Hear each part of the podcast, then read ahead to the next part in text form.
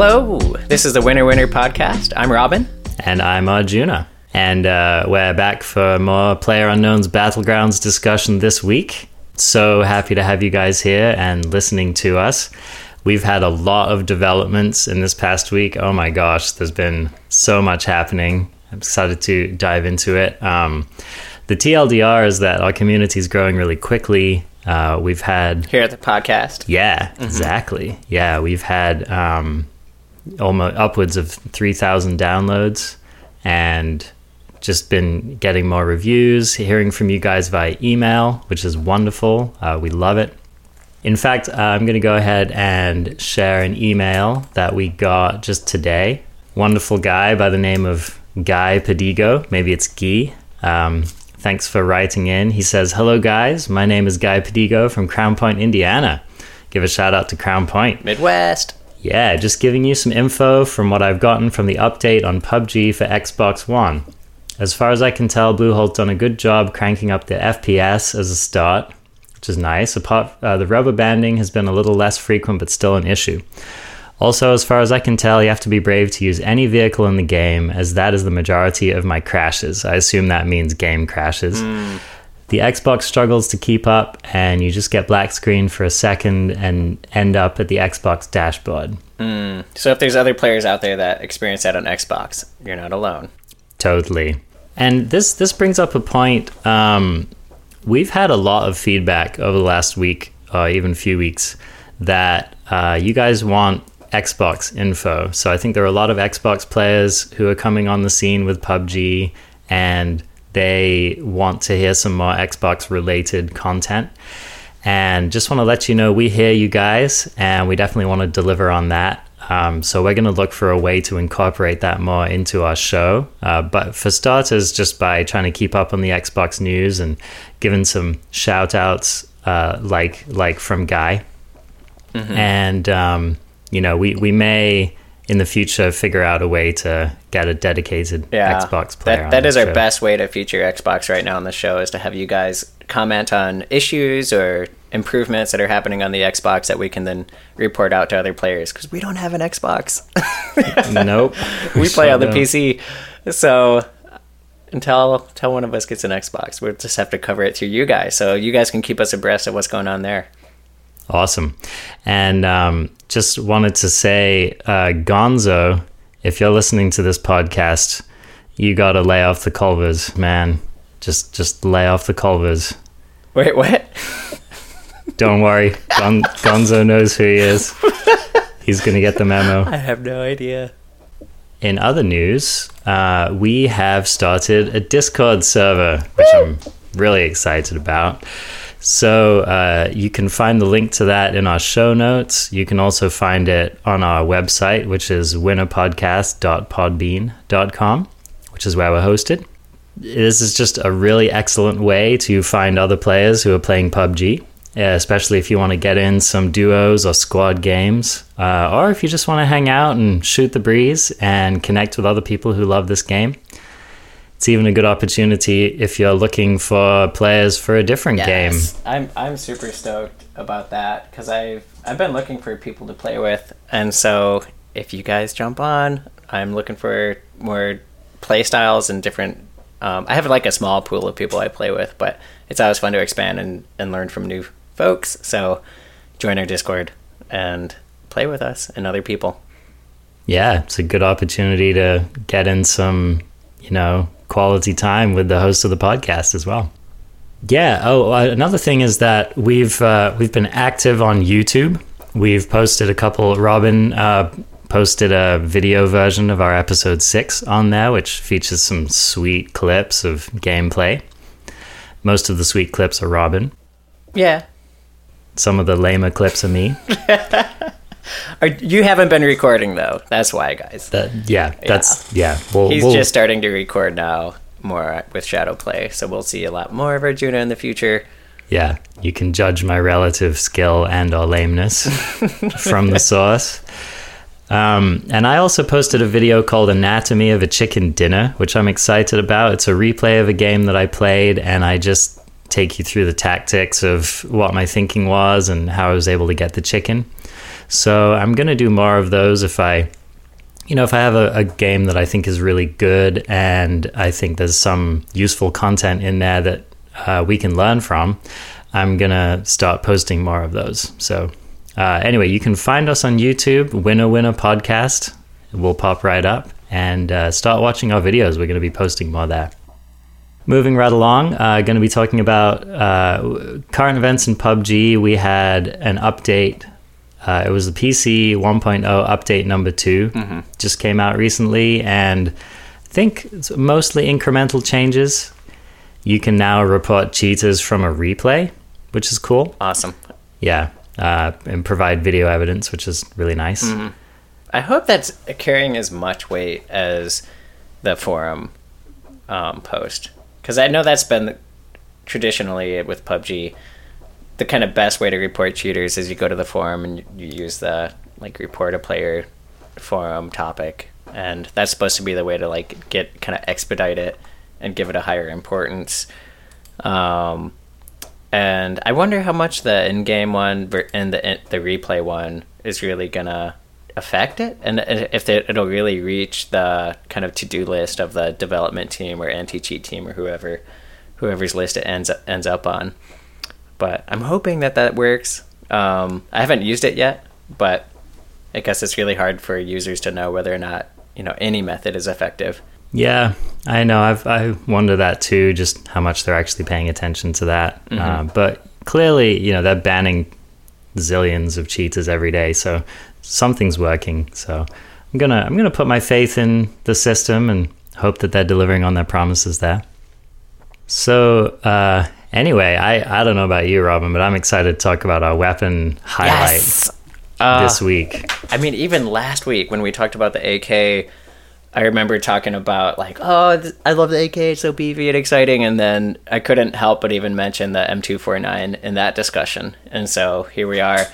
Um, so for the whole overview of the show, first we're gonna do this weapon highlight on the M249, and then jump into our location highlight, which is Minas Generales or Minas Generales.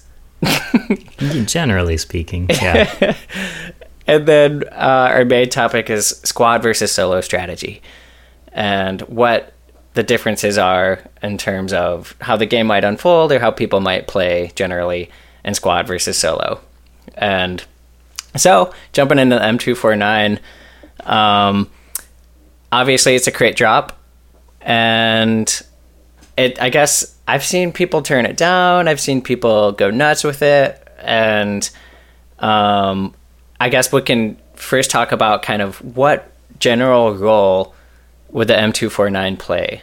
Um, you know, we have like sniper classes, we have the AR class, we have close range classes, and this one is interesting because it can be used for all of them to some capacity, but how well? And so, kind of one of the first questions I had about it was whether or not this would really work as an AR replacement, um, which I've definitely tried, and I'm curious what you think about that, Arjuna. Yeah, I I've tried it in that role too. I think it's probably the closest analog. If you if you needed to put it into a class that wasn't just LMG class, right, light machine gun, Yeah, um, it it serves reasonably well as an assault rifle replacement in that um, it has it it does a similar amount of damage, although the fire rate is a lot faster, and um, it the it, the bullets behave, I think, overall in a pretty similar way at range. So, for example, if you put a four times mm-hmm. or even an eight times scope on it, you'll see a bullet drop which is somewhat analogous to an assault rifle. okay, And you, you know, side note, you can definitely do that with this weapon. I there was a game I was playing not too long ago where I was prone up on a hill, and there was somebody down below me who spotted me, and they had the M249 with an eight times scope on it, hmm. and they basically just like how far away were they? they were like, you know, it was like eight times scope distance hmm. Like 200 meters. something like that. And mm-hmm. they were, I mean, they were zoomed out, so they weren't fully zoomed in. But they just, you know, they put that reticle a little bit above my head and they just fired a few quick bursts and it wasted me. I mean, I was dead. So, you know, hopefully they weren't hacking, of course. Yeah. But um, you could. Were they prone? No, they were they were crouching. No shit. Okay. So, something to know about this weapon in general is that it's definitely a bury them in bullets kind of a weapon. Yes. Um, and I know that Ro- Robin has some cool stories about this too. Oh man. In fact, okay, so our last podcast actually has a video uh, component. So we released it on YouTube with just some f- footage, as Arjuna mentioned earlier. And one of the clips is um, I'm chasing airdrops in this game, and I go up on another airdrop in Miramar, and it's like 100 meters out. And I just go prone in the desert vegetation. And there's a guy, I don't know, about 100 meters out. I just go prone, and when I go prone, I can see him next to the crate before I go prone, but once I go prone, I can't see him at all. But I could see, I could still like line up where he was, and I just sight through the vegetation and just lay down on the trigger. And I'm planning on just going through a whole magazine, 100 rounds, and just seeing what happens. And I get him after, I think it was like 59 rounds. Epic. it was so fun. I love watching that video. You you literally just see like grass. It's like most of the screen is grass. And then you see Robin's M249 just like shaking and shaking and shaking. And then like eventually you just see like one kill. so we should talk about the prone thing because there's two weapons in the game that have a no three. There's three weapons in the game that have a bipod. Um, the M249, the MK14 EBR, and then that the other LMG DP28. And if you go prone with these weapons, they're much more stable because it actually employs the bipod.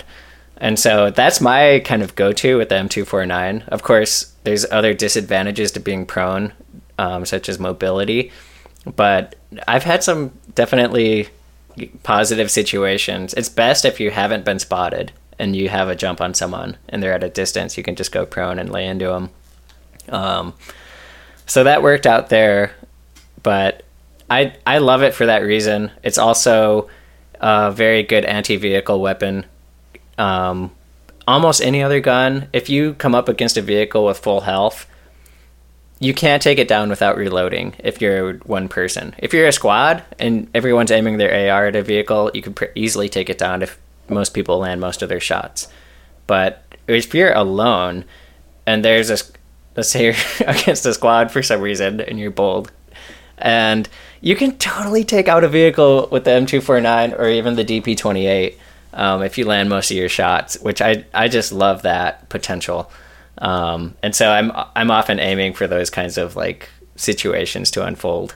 Um, so that's why I like it. Um, It's so epic when you pull it off. Yep. Like there's no feeling better than just mowing down a UAZ. and I, I think this is also if if you're up against a whole other squad, I think this might be one of the better weapons to have because of the large magazine. So like if you just run up on several people, you can mow them all down. And we actually have a, a friend Alex who's appeared on previous podcasts here uh, has an epic video where he actually just takes out three squad members.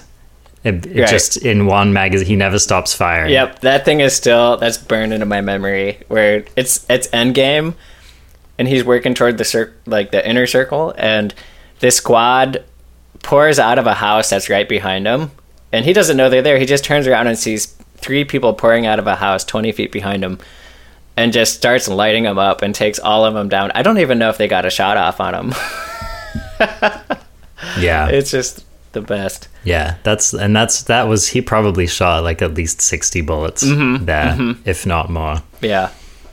So that that large magazine is a huge selling point of the gun. Um, that and the fast fire rate. I mean, if you're if you're bullet racing, you're gonna win against just about any other gun with this gun. There's a couple of disadvantages to it.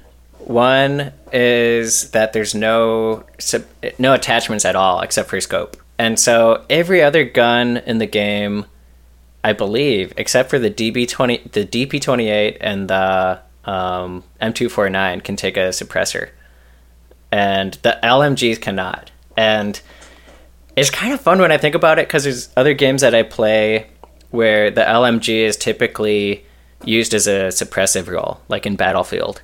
So in Battlefield, you might be in a squad, and there's actually a suppression effect in the game, which is very different. Whereas if you if bullets are whizzing by you, they actually blur your vision and mess up your hearing a little bit. And so LMGs are perfect for that. In this game, they're more of an intimidation factor. And they, there's the advantage of having the large magazine where you can just kind of spam bullets and not worry about reloading for a while. Um, of course, if you do, it takes a while. But um, so I've been thinking about trying that with this in PUBG a little bit more. Is just equipping the LMG in a squad and going prone, being kind of sneaky, being somewhere low profile, and when my squad is engaged, just kind of intimidate the other squad with it. Um, and you can't be silent, so they'll know where you are. In fact, fuck, everyone within like a kilometer is Yeah. gonna know where you Yeah, are. it's one of the loudest weapons in the game. I was watching some Fuglit footage earlier, and he was noting um, the LMG fire from afar. Um, and that's the thing about spamming too. If you're playing as a suppressive role, you're gonna draw a lot of attention to your squad. So you you guys have to be ready to take that on when people start coming your way. Um, but it's still it's kind of a bold and fun. Like I I like I often find myself saying this kind of the loud and proud strategy. Just kind of be brazen about it. It's more fun.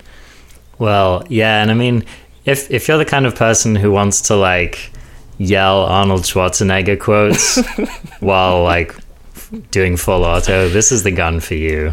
Yeah, You know, I, I need to get my like- Arnold quotes down. get out. so Yeah, yeah, but um, is you know, loud. yeah, it's very loud and it, it has some very intense recoil as well. Um, the you know even when it's in the bipod, it can be a tough weapon to control. So I would recommend burst fire. Just you know, hold click for a second, let go, do it again. yeah. Um, it It depends, man. I don't know. I don't know. Like if if I'm prone, I will just hold down that trigger, even like up to hundred meters. Um, and so that's that's my go-to. If someone has, if someone's further than thirty feet away, uh, and I have like a little bit of time, I'll just go prone and just lay down the trigger on them. Lay down the trigger. Lay down the trigger. So yeah, well that's the M249. It, it's just a sweet weapon. Um, I think you just pick it up for the sweet factor. I'm stoked to move on to our location segment, which is Minas Generales. Um, this is one of my favorite places to drop on Miramar, both in solos and in squads. And um, there are a number of reasons for that. First of which is that it's centrally located in the map, um, and yet it's not as hot of a drop zone as a lot of the other centrally located places. Now, I've definitely had hot drops there, but I find it on average to be a pretty reasonable place to drop, and especially in squads, I've found it to be. Usually, you'll only have one other squad dropping there with you, and you can always peel off across the street. There's like more warehouses to the west of Minas Generales. So you can usually find your zone here. Uh, and it, it's so let, let's talk about the layout of Minas Generales. It's kind of I think of it as like there's like the uphill portion and the downhill portion. Yeah.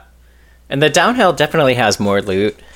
I believe there's more buildings and just places to be. Uphill, there's structures, but it's those up at the very top. It's these kind of platforms built into the hill and with barrels on them. But there's there's no building really. There's nothing to be inside of. It's a great kind of sna- uh, sniping vantage point, but the loot is a little bit thinner up there. I like to go right in the middle, um, kind of middle west side. So really, actually, we should do an overview.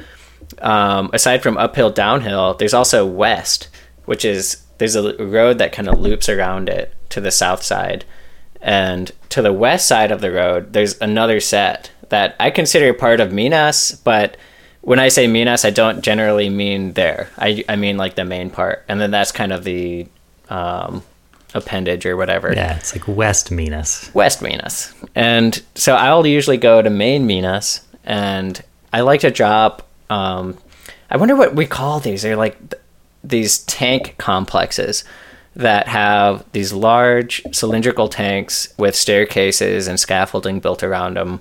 Um, and I find that I, I like to loot those. Um, the base of them, the the platform that they're built on, tends to have good loot and it's easy to loot, no doors.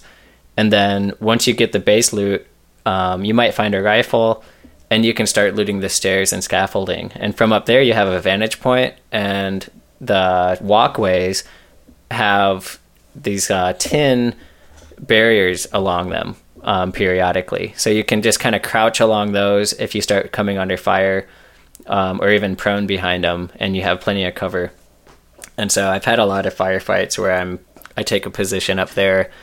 Or just if there's people in the area, I'll loot the upper part of it and try to get some reconnaissance on the other people in the area and start sending rounds their way from that location. So Yeah, those those are a really fun place to fight from. They offer a lot of strategic opportunities. Um, they they can be difficult to hold, so like you know you have to watch out because you can get shot from many many angles when you're on those. Like someone, like for example, if you're up above, someone can shoot you from below. Uh, they can also shoot you from uphill or downhill. what do you mean below? Like, Like from the concrete base, mm-hmm. right? right, right. So you just you have to be aware when you're in those that um, you know on the ground floor of it you're visible from above, and when you're above you're visible from below a lot of the right. time. Depending. I mean, like the tanks, the tanks have a really good. If you're up above and there's people below you, the tanks would be great cover. Right, Um, right. Yeah, the the walkways can be precipitous, Mm-hmm. so you need to pay attention for that. yeah. And I, I wanted to call out there's this style of warehouse which you find here, which I, there are in a few other places in the map, but they're really unique, I think. And I, I've uh, talked about these before. I call them like warehouses on stilts, where it's it's maybe like a grain silo or something like that, but it's like a the the majority of the building is actually on the top floor and it's they're like held up by these support structures and you you there's like a staircase that runs up into the bottom floor which is a pretty small area and then Okay. so you know what i'm and those are about just in Minas, right? they're in minas i think there's a few in north impala Oh, yeah, yeah, yeah. I think you're right. Okay. Yeah. Yep, yep, yep. I know what you're talking about. yeah but it's definitely it's definitely like a mining town Mm-hmm. feature I love those buildings. that's so cool Yeah. I, I kind of wish they got more action. I'll find that often it'll be I'm in one and someone else is in another one. And then fighting between them is kind of awkward. Um, I've definitely had some firefights that went that way. And it's kind of just a peek fest. Mm, yeah Um, but yeah, it'd be fun to. I kind of wish there was more like breaching opportunity with them. Um, like kind of a more swatty um, play style with them. But I, I, I don't really find that generally in battlegrounds no because people are so far apart. So you, it's usually building a building or you know sometimes you like going in after people, but Yeah. Mm-hmm. Yeah. Um, a good thing to know about these is they're actually optimized for loot running, which I like. So, what you can do is you run in the stairs at the bottom and you hit the Mm-hmm. lower level, and then they spit you out onto this deck, which leads up to the upper level. You hit the upper level, and then um, if you run into there's like a room on the end of the top level, which actually has a hole in the floor right. and you can drop down safely. You don't take any damage. It drops you back down to the initial platform. So it's an efficient Mm-hmm. way that I think that just really streamlined. You can run through the building and Yeah. in one kind of a spiral, you can loot the whole Totally. thing. Good point. I know we've complained in this show before about the flow pattern, the loot flow of some buildings, and that is one that has a good flow. Totally. Yep. Another point for Minas. Totally. And it's also just if if someone is trying to get the flank on you, um, You know, if you're in the top floor and you see someone running up to the bottom floor and they look like they're going to try to come up and get you, it's a really great way to get the drop on them. Literally. Yep. I've always expected someone to do that to me, and no one has yet. So it's unexploited, people. Do it. Drop through the floor. Take people down. Like a spider. um, so yeah, um, as far as loot goes, I've found this place generally has pretty good loot. I feel like usually we get at least one or two pieces of level three gear here. Mm-hmm. You know, there's some snipers. You can pick up some eight times scopes. So I I found it to be pretty good. What about you? I love it. I, I in fact, we were going to cover a different location this week, and I just couldn't get myself myself to stop stop or stop dropping at Minas, um, and so we ended up just doing Minas this week for a location. Um, so that tells you something Yeah. about how much I like it. Yeah, Um, keeps you coming back. mhm. It's got vehicles too, so you're not stuck there. There's a road that encompasses it, um, and then any places you go after that. If the circle ends up east, you can go to Impala. If it ends up south, you can go to the crater town Bendita. Um, and then I guess west. If you go a little west, we end up um, around Hacienda, don't we? Yeah, yeah, Yeah. And there's also the graveyard there. Graveyard just west. Yeah. Mhm. Yep. And north is kind of a wasteland. Yeah. It's true. And there is there's like a very tall mesa that's right right north of Minas, which is Mm. Yep. an interesting spot. You can get up there Yeah. on top of the mesa. Yeah. If you if you desire it in your heart. Yeah, um I think we shouted this out before, but Foglet got up there once and it was just wreckage town. Yep. Yeah. So that's Minas Generales. Um probably yeah, I would say my number one drop spot on Miramar. Ditto. Ditto. So um check it out. Okay. So, main topic today, we've got squad versus solo strategy. Yeah, this is um, clearly a big topic, and we're not going to be able to cover all of it today, but just start chipping away at that diamond there. So, yeah, what, Robin, why don't you kind of give us a. Uh, you suggested this topic, and I thought it was such an excellent thing to talk about. So, do you want to just give us an overview of, of what you're thinking about here? Yeah. So the main thing that I was thinking about is how different it feels to me when I'm going to sit down for a PUBG session and either some of my friends are playing or they're not or I don't even check and I don't care because I want to play solos. And like how different that feels to me when I decide that I'm going to do some solo rounds versus squad rounds. And what the diff like what how can we account for that difference? and how can we talk about it and um, what can we learn from our play styles between the two different game modes? Um, and you know i think the way that we're going to break this down is kind of talk about how a match unfolds and how what the decision making process is from the beginning to the end of a match during a squad versus a solo um, match. And so um, I mean, that's kind of the overview, and I think my one of my themes throughout this discussion is going to be um, for solos. For me, I feel kind of liberated, and like I have a lot more room to experiment and just kind of follow my own instincts and um, decision making processes. Which, of course, is you know like anything. If you do it by yourself, it's a hell of a lot easier because you don't have to deal with other people's whims and um, perceptions. But um, so yeah, that's kind of where I'm coming at it from. Is is what is the difference and um, what can we you know what does it mean for your play style and does the other type of play style if you do predominantly one maybe it'll hold some some um, opportunities for you to learn something different so Love it. Yeah, love it. Um, I, I also experience that sense of freedom when I'm playing solo. And quite frankly, it can be fun playing solo to just be able to do something stupid, right? Yes. Like, like sometimes you just get a you get a wild hair up your ass, and you just want to do it, and you know to hell with it if it doesn't go well, right? totally So Yeah. in squads, if you do that, then you know you might get some pushback from your teammates, and also you might just spend 15 minutes not playing after it doesn't work out. Yeah.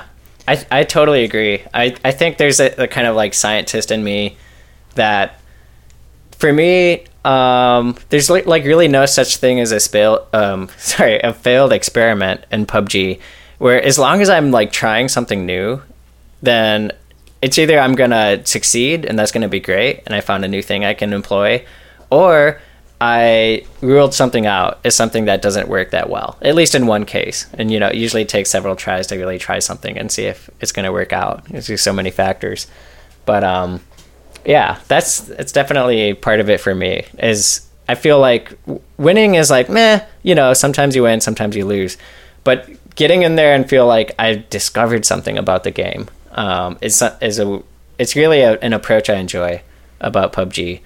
Um, and there's just there's so much to learn and experiment with in the game. Mm. I love that. Yeah, I love that. And it reminds me of I read this book once called The Art of Learning, and it's by a, a guy named uh, Josh Waitzkin. And he was the he was the successor to Bobby Fischer as being like child world champion, child prodigy at chess. And then he actually went on to become a world champion at Tai Chi, competitive Tai Chi as well. So this is a guy who's like, you know, he's he has worked himself up to be a world champion in two different highly competitive subjects. And he wrote this book that I read. It's uh, yeah, it's called The Art of Learning. And one of my favorite things that I learned in that book was he talks about losing in order to win.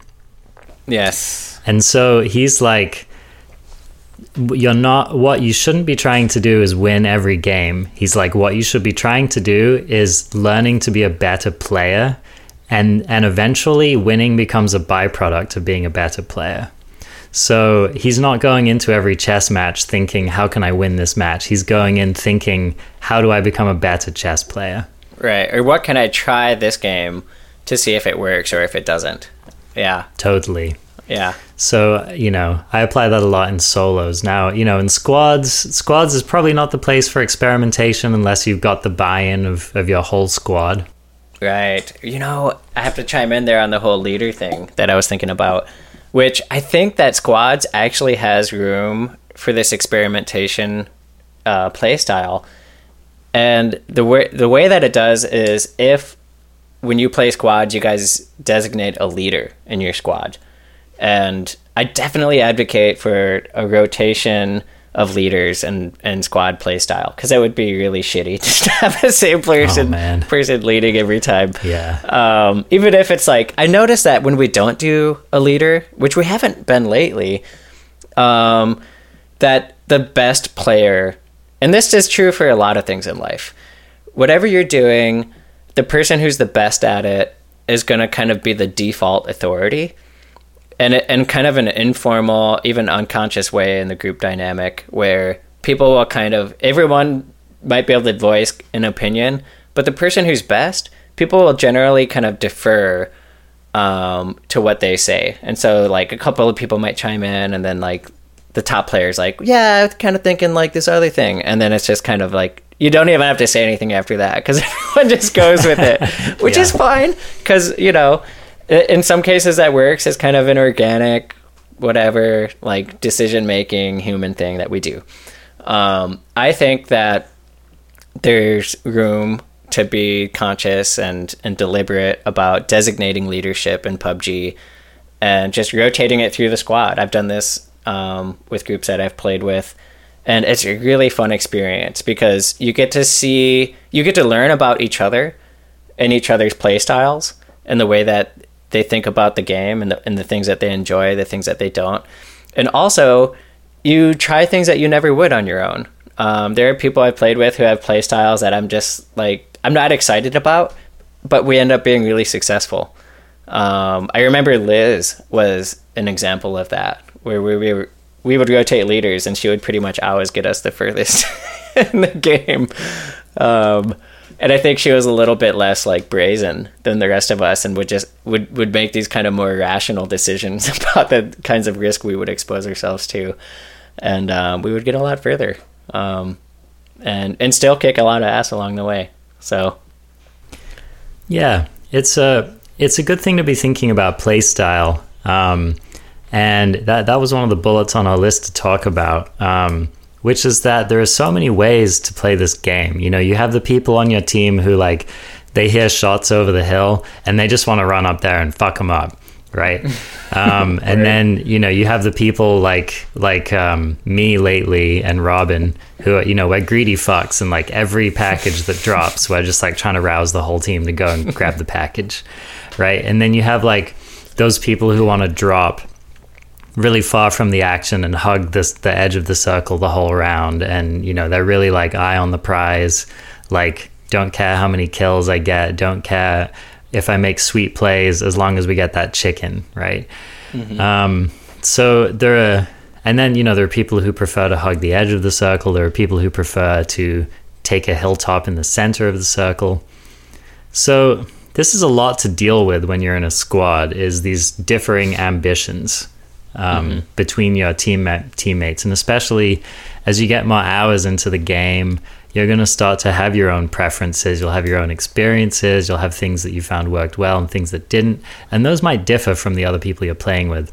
So it's a really, really important thing to consider when you're getting into it. Is just you know what what are our various motivations and how do we sculpt all of those into a cohesive game plan um, yeah and so I, I, love the idea of appointing a leader because it it takes a lot of that exactly chatter out of it. Yeah, forget it. Like forget it. Like I don't have to. You know, if I'm the leader, I don't have to think about you know your play style or or one of my other teammates' play styles and whether or not this is going to please them because they're going to have their turn. Um, and we get to just you know try. It, it's the kind of each person gets a turn being the dictator of the group, and I I like that a lot. Um, and usually, I've I've found that whenever we do it, everyone's happy to fall in line, and um, and I've even you know kind of wasted my my my leadership role a couple of times. Not wasted, but um, done something fun, right? Like where we all drop on different corners of the map and try to like get like reunite somewhere, oh, right? Knowing that the yeah. chances, since all of us are separate in a squad map, the chances of us being able to survive and reunite are really small. But it sounds like it's such a fun premise, right? Like if you pull it off. yeah, that's great. Yeah, it mm-hmm. definitely. Yeah, it just leaves so much space to have a different kind of game. Totally. And, some, and there's like that's the thing about PUBG is like this is it's going to last 33 minutes or so tops. There's a lot of there's some limitations in terms of where you can go, but generally it's a very open-ended thing and you can do things very differently each time if you want to or if you have a reason to if you want to try something different. And so I I think we kind of get in these patterns and it's fun to think outside of them and to do something new. Love it. Mm-hmm. Yep. I couldn't agree more. Yeah. So, so Joanna, let's get talking about like the phases of the game and how you might make different decisions if you're solo versus squad. Mm-hmm. So we start out with the drop. It's the you know the beginning of every PUBG game is you're figuring out where to drop, and right away you're faced with a playstyle decision. Do you want to drop hot? Do you want to go to a place where a lot of other people go? Do you want to be fighting immediately, mm-hmm. or do you want to be playing more cautiously? So. Yeah. This, and there's only so cautious you can do with squads, right? Because if you drop somewhere too quiet, you're not going to get any loot for everybody. Right. Or, yeah. Yeah, it's that's always the tension. I mean, you have that in solos as well, but not quite as much. Yep. Um, so the, the first consideration is really where can I drop that's going to have enough loot for my whole squad? Um, I highly recommend against dropping in a place that can't immediately kit up a full squad. At least with, you know, you you ideally want your whole squad to leave your first location with with all of their boxes checked helmet vest backpack and at least one decent primary weapon right um, and there are a lot of places on the map that that have that amount of loot uh, but there are many places that don't so be aware when you're dropping you know if you have a squad of four and you're dropping on a place with four little buildings you're not going to get your bases covered. Mm-hmm, mm-hmm. And it's just, it's not good for anyone. It, it really isn't. You're going to spend the rest of that round try, frantically trying to get everyone looted up. And mm-hmm. it's, it's going to cause heartache. So, um, Unless you do my strategy and everyone drops to different corners, then you can drop wherever you want. the map is your oyster, man. Yeah. so so you want you know there's this tension in uh, especially in squads there's this tension between we want to drop somewhere that's hopefully safe enough that all you know up to four of our squad mates can successfully loot without getting murdered first. But we also want to drop in a place that has enough loot and sweet enough loot for our squad. So i just thought i'd list off some places on each island uh, which uh, I guess uh, Miramar is technically not an island, but on each map, places you can go and their relative levels of hotness or popularity. So on on Erangel, we have uh, first of all these are some milder drops that can support a full squad, and I've listed probably my number one choice at the moment is the Water Town. This is like a place where it's it's not super popular, and you can definitely get your full squad kitted there. Um, another place would be the mansion slash the hill house. Uh, they're right next to each other, and it's not that these aren't a popular location, but you can usually peel off from if the mansion's hot, you can peel off to the hill house, or you can hit north. Uh, it's not ideal, but you'll you'll get your loot. Um, and then uh, these next three are coastal towns. We've got Zharki, Severny, and Mylta. Uh, and actually, what's the, the fourth one um, north of Mylta Power? What's that one called? Lipovka. Lipovka. Yeah. Right. So these four towns, I find them to be. Um, it's kind of a toss up. Like sometimes you drop there and you have them all to yourself, and sometimes you don't. But I, unless the flight path is directly over these, I find that they tend to be good, a good bet. What do you think about that? Yeah, absolutely. Yeah. Um, and a lot of those are very on the fringes. And so I, I know lately we've been doing a lot of crate chases, so those don't tend to be as appealing because we want to drop middle for those. Right. But they're, you know, they're big towns and they don't have a lot of people dropping there. They might have, you might have one or two maximum squads if it's right on the flight path. I guess if it's, if it's right on the flight path, you might even have three others um, if it's an early drop. But um, yeah, I don't. People don't go for the fringes as much as the middle, definitely. Yeah. And so I like those towns. It's easy to set a place marker and have people drop around it, and then your squad's, you know, more or less close knit um, during that initial drop, so you can defend each other. Um, so yeah, Totally. Yeah. So hotter drops on Erangel are actually the hospital tends to be a really popular place. Um, uh, however, hospital can sometimes equip your whole squad, which is really sweet. usually. Yeah, yeah, So that's amazing. Um, and then of course there's the Mylta Power and Main Power complex uh, over there on the eastern side of the map, which is. eh, man, the loot there is sweet, but it's almost always contested. Yeah, I love it. Yeah, that's that's one of my favorite places to drop for sure. And of, yeah, of course, we don't call it Robin's Place for nothing. Uh, right? Yeah, it's it's my spot. Now, obviously, the school is the school is the school, man. That's always going to be a fight. Um, Rozhok, I you know Rozhok is overall it's one of my favorite places to drop just because it's it's so varied and the games I have there often feel very different. Um, and I think it's a great place to level up if you're a player who's wanting to really get better at the game. I think Rozhok is a fantastic place to drop. Yeah, Uh, it's just it prevents uh, fights at all ranges, and I never find it to be oppressively hot, but it's usually well attended. right. No, I agree. Yeah, like if you end up going through three buildings and you have just a pistol, you can probably still bail. totally. if Yeah. shit's getting hot. But Yeah. um no, usually usually it's a like you said, I think school is oftentimes you drop school and within the first 10 seconds your fate is decided on yeah. based on whether or not you found a good weapon. yeah. Did you find a Um, shotgun or not? Yeah. And then Rozhok, you usually you can see where other people are going, kind of go a couple of buildings away. Um, hope that they don't find something awesome and rush you when you have nothing. But um, that's that's the case anywhere. So yeah, definitely a good spot. Yeah. Now, and then of course there's Pochinki. If you just want to be a, a gangster, then dropping Pochinki. If you're a if you're a big bad mean bully, mm-hmm. that likes to ruin other people's games, then Pochinki is a great place to land.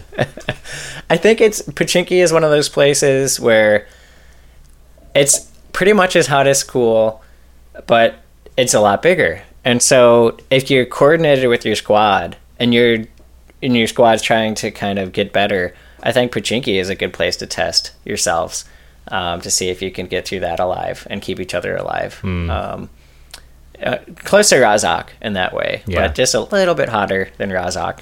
Yeah. And oh, it's so claustrophobic, man. It's like I think of, you know, Pochinki is like the city of nightmares for me. It's like it's like so many houses with no space between them and windows everywhere. I love it. Yeah. I, I wish there was more of it.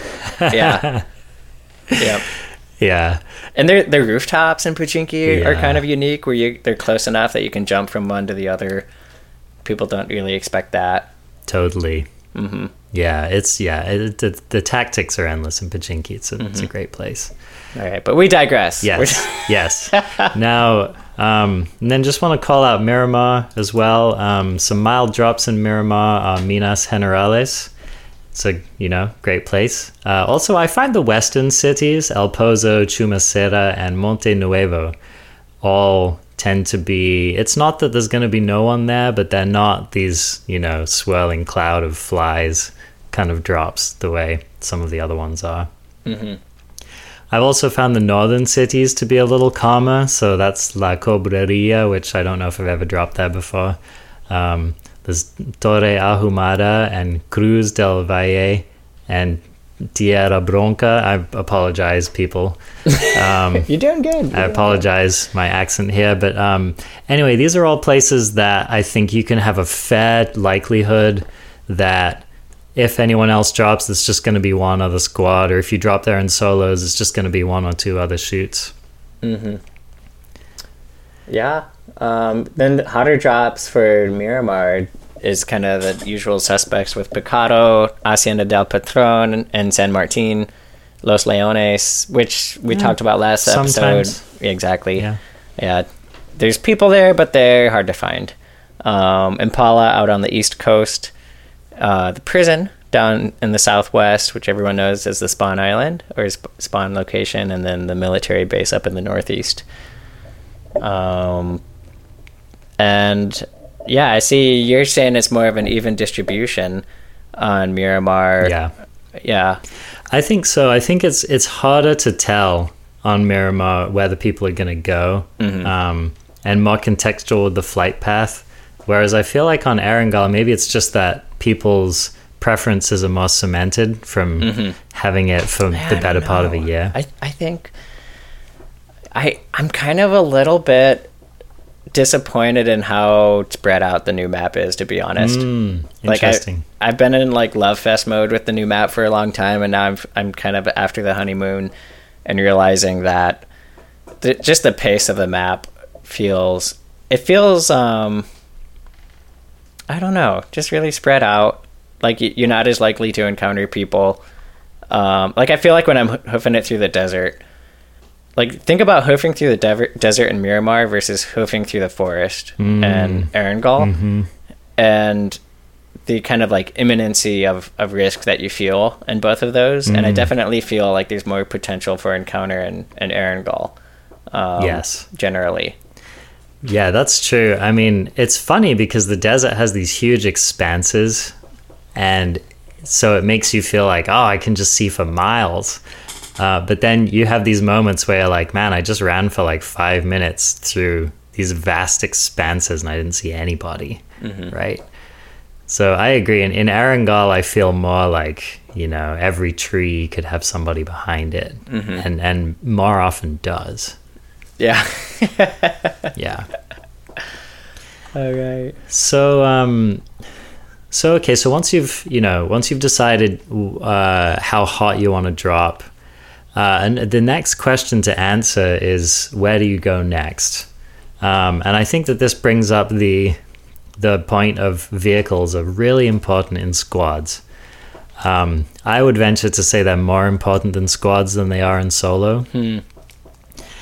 Um, and I don't. That's just a gut feeling. I don't quite know why I feel that way, but I just feel like in squads, if you know, if you get left behind in squads, it's just it's really brutal. Right. you Well, and also if you're alone, you can kind of hop from property to property, even though there's a lot of walking, and you'll still get a little bit of loot each time. But think about hopping from like shack to shack as a squad. Oh like, yeah, forget about it. Exactly. Not gonna happen. Exactly. Not gonna happen. Yeah. Yeah. Yeah. I've noticed I think about vehicles differently in solos where I'm pretty much always am looking for a vehicle in early game, unless I end up in the middle of the circle. Um, but if I have to go across the map, I like getting a boat, especially if the circle is highly offset to one side of the map, because then I can just boat over to the coast that's in the circle. And, you know, with any luck, if it's not kind of right on the flight path, go get that really unpopulated part of the circle that's on the far side of the map from where the flight path was. And I've had a lot of good solo games that way, where instead of taking a car to the close spot on the land, you're taking the boat to the far spot on the coast. And then you usually have some like free, you know, loot for it could be a whole town that people aren't really bothering to get to. But, you know, sometimes you find other people that think that way and they either drive to it or boat to it and you have a couple of contenders. But um, I've definitely had some good luck with that. Yeah, and you're probably speaking mostly uh, Erangel here, right? Yeah, that's true. Yeah. Yep. Oh, you can you can do it in Miramar too, though. Yeah. Um, I think as well another reason why vehicles are important in squads is that um, uh, Robin talks about this a lot about how when you move you're vulnerable, so you you're more likely to get spotted, um, and you're more likely to to get caught out of cover, and the the danger of that becomes magnified in squads. Um, Both because there's more of you to get spotted, but also because if another squad sees you, there's more of them to shoot at you in in an exposed or a bad position, or maybe just to take you by surprise. So you might lose one or two teammates before you even know where you got shot from. Right. Uh, so that's a thing to consider. And of course, it, it is risky. Now, now on the counter side of that, when you're in a squad, vehicles become risky in the sense that if you if you have a four man squad piled into one vehicle and that vehicle blows up, you're all dead. So I think this Also, if you're all in one car and people are just flinging bullets at you, you know, one person in that vehicle versus four, they're more likely to land a shot if there's four of you, right? Totally. Yeah. Absolutely. Yeah. So, and of course, it's pretty much death. If you're in a vehicle and you get knocked out of it in squads, I mean, you you can all but just kiss your game goodbye, like, um, because they're probably not going to come back for you, and you're probably going to get finished off in the meantime. Yeah. So I think that this highlights the the benefit of finding multiple vehicles in squads. Absolutely. Yeah, I would say two minimum, and having more can it can just give you more options. You know, if you need to abandon one vehicle, or if one vehicle runs out of gas, or if you flip a vehicle, Yep. uh, it's nice to have. And another, you know, just on a on an offensive note, if you have four vehicles, it's more vehicles to run people over with. but you know, which matters sometimes. Yeah. Yeah. You know, but the more the more gameplay I see in this, just through myself and watching other people, the more I see vehicles as like a fun death. Yeah. in the sense that if I'm, let's say I'm out in the open and I there's a vehicle that I hear nearby me, the the first thing I think is not not oh shit, there's a vehicle. Like I definitely think a little bit defensively, but it's usually pretty easy to think of a way to like not get run over. And the second thing I'm thinking is like, oh yes, like I'm definitely like excited to like mow this person down in their car, like with my AR or whatever weapon I happen to have equipped. Because I think that vehicles are easy targets. Yeah. Um, and so I'm I'm pretty stoked usually if I hear one because I'll just start lighting it up. And if if you start lighting them up early, they generally won't charge. Um, And if they do, they've lined themselves up for you. Um, and if you die, well, maybe they had a motorcycle and they're really fast and good at aiming it. But mm-hmm. generally, you could take down vehicles. So like the whole vehicle strategy is to like get the vehicles early, get to where you need to be soon, so that you're not getting taken down by people who got there before you. Yeah. Yeah, that's true. And if you're, you know, one of the easiest ways to die in squads is to roll up right into the middle of an occupied compound in your vehicle. Yes, the middle drop. Yeah.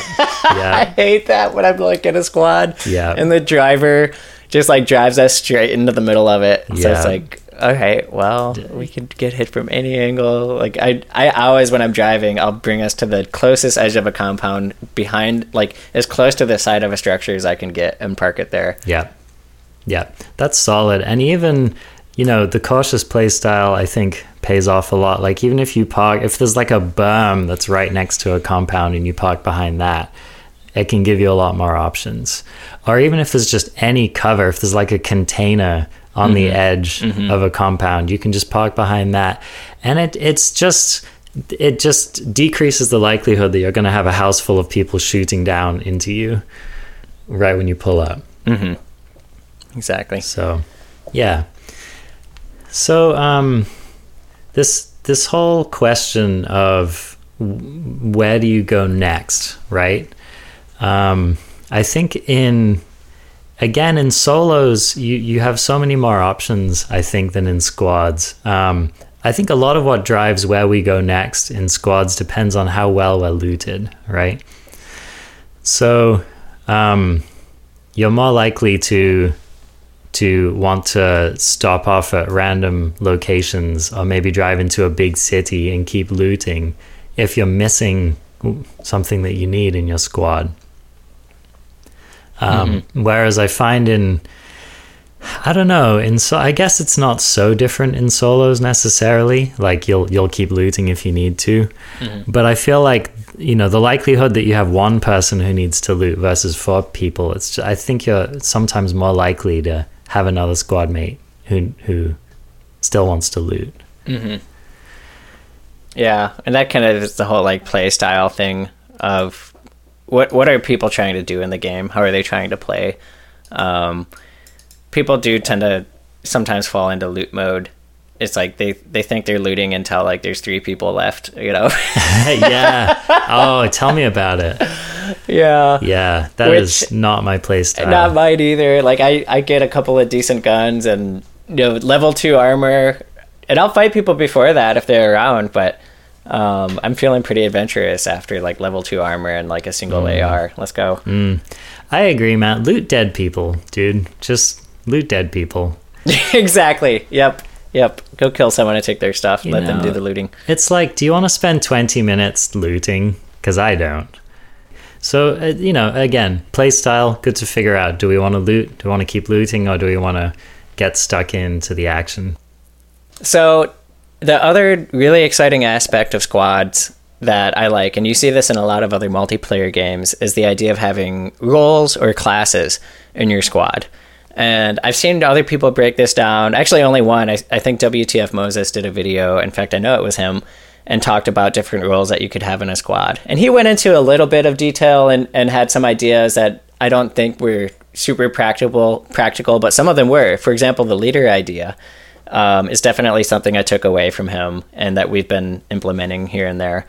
Um, and you know, think about some roles or classes that you see in other video games. Often there's like a medic class, which in this case doesn't make as much sense because everyone can have meds. Um, but we talked already earlier about having this kind of support or LMG class that can be your kind of noisemaker slash suppressive and intimidation role, which I love. Um, and it's it kind of brings up the idea of what kind of weapons should people have in order to um, kind of maximize what the whole squad can do. So like thinking of the squad as a Swiss Army knife, where each person has a kind of everyone can sustain themselves and play a generic role, but also can do something special. And so I like the idea of everyone in the squad. Everyone should have an AR just because it's a highly versatile and effective weapon Agreed. Right? But what do you have in addition to that? And that's where it gets interesting. Is I think having probably one to two long range people that have a DMR or a sniper rifle that can really be effective at range, um, and then having one person that's maybe specialized for close range, where they could be the leader in close quarters combat with a shotgun um, to really kind of take the lead, or an Uzi, whatever. And then what's the other goal? I said sniper, um, close range, and I guess LMG. That's really it that I can think of. Um, it's interesting too because I, I think about this kind of um, what can you do with silencers in a squad, and it, it kind of like they're less important in squads because I find that it's really rare that everyone on the squad is going to have a suppressed weapon, Right. and if everyone doesn't have one, it's like it's a little bit moot. Because once someone starts opening up with their S um, SKS or something like that that isn't silenced, and everyone on that part of the map knows where you are, even if the other people are silenced. And Yeah. so, yeah, I um, mean, you can, for example, you can say like, "Oh, I see people a ways off. I'm just going to shoot them with my silencer, and the Right, rest of you guys right. hold off." So you can you can do stuff like that. But I agree. It's like in the in the places where it really matters, um, the, the silence is not going to mean a lot in squads, Mm-hmm. unless you're all silenced. Right. Well, and this it, it brings up an idea which is if you do have someone who's silenced, it almost makes sense for them to be most effective to do a flank. Mm. Or to work independently at a different angle. Where the loud part of the squad, everyone's going to know where they're at. But if you have this flanker that's silenced, they just, I think it, it'd be harder to tell. Of course, there's the risk that you're isolating part of your squad, and if they get taken down, they're probably going to die. Um, which is kind of a, a bigger question in squads is whether or not to move as a, a tight pack or whether or not to split up um, and have one person off as recon or to have um, even split up into duos, but still working together. You know, kind of like pincher attack stuff, or um, you know, just working different locations. Which I find when I even when I play duos, when we start getting into the nitty gritty end game, I pretty much always split off from my partner um, and try to work a different angle. Lone wolf, huh? Well, and not lone wolf. It's more if if you're both together and they see one of you, they're going to see both. Mm, that's true. And in their head, like they've they can kind of have everything figured out at that point. Right. And giving them that degree of certainty, I think gives them a big psychological advantage. Um, but if they only see one of you, and especially if people are, are good at moving and don't get caught out, caught out in the open, you know, it's usually possible to get covered, announce where this player is, and then have that other person come in, especially in these tighter circles where I, I like to just work with a teammate um, opposite ends of the circle. So we'll start at the same spot, and I'll say hook around counterclockwise on the edge of the circle, and, and my teammate will loop, cl- loop clockwise and try to weed them out that way. That's interesting though because I uh I think it's very easy to just stumble be one person to stumble upon two people and just one versus two. It's not the math is not good. Right. You know. So I think it's very dependent on your skill. Yep. Um I think if I think it works better if one of you uh has a has a vantage, right? And then the other person so if one of you is able to Mm-hmm. Yeah. cover the other person yeah, yeah. then that's that can be an ideal way to do and it. And that's where those classes can come into place, right? Is Totally. where if someone's long range, they can hang back, and the other person can push forward with an AR or something like that. totally. Yeah. And I, I wanted to say, as far as classes go, is that I think in you know you can do, say like I'm the sniper, I'm the LMG or whatever, but I think it can also just be valuable to just base your classes on what you've got, right? So just saying like, oh, we have two snipers on the team, so you know the the rest of you do this, right? Or if you're like, oh, all four of us have a sniper, then maybe it's time to start playing a sniping game, right? As opposed to a storming houses and nading and and Yeah. kind of a game, right? Yep, So yep. I think it's it's important to adapt your squad strategy to reflect what you actually have. Yeah. I Um, agree. Yeah. That makes sense. Also, in late game, just thinking about what I was saying about in duos, like splitting up and doing different parts of the circle. Oftentimes in late game in squads, you end up with squad like there's not full squads left. There's often squads have been hmm. whittled down. True. Most squads have been whittled down a little bit, and so there's two players left of it, maybe three. So a lot of times there's a bunch of solos left, and so I'm kind of like this idea of in late game for squads play splitting into duos and hmm. still working together with that other duo, but um, staying somewhat separating yourselves physically and getting those angles on people so that you can work flanks and they hmm. don't know where your whole squad is at.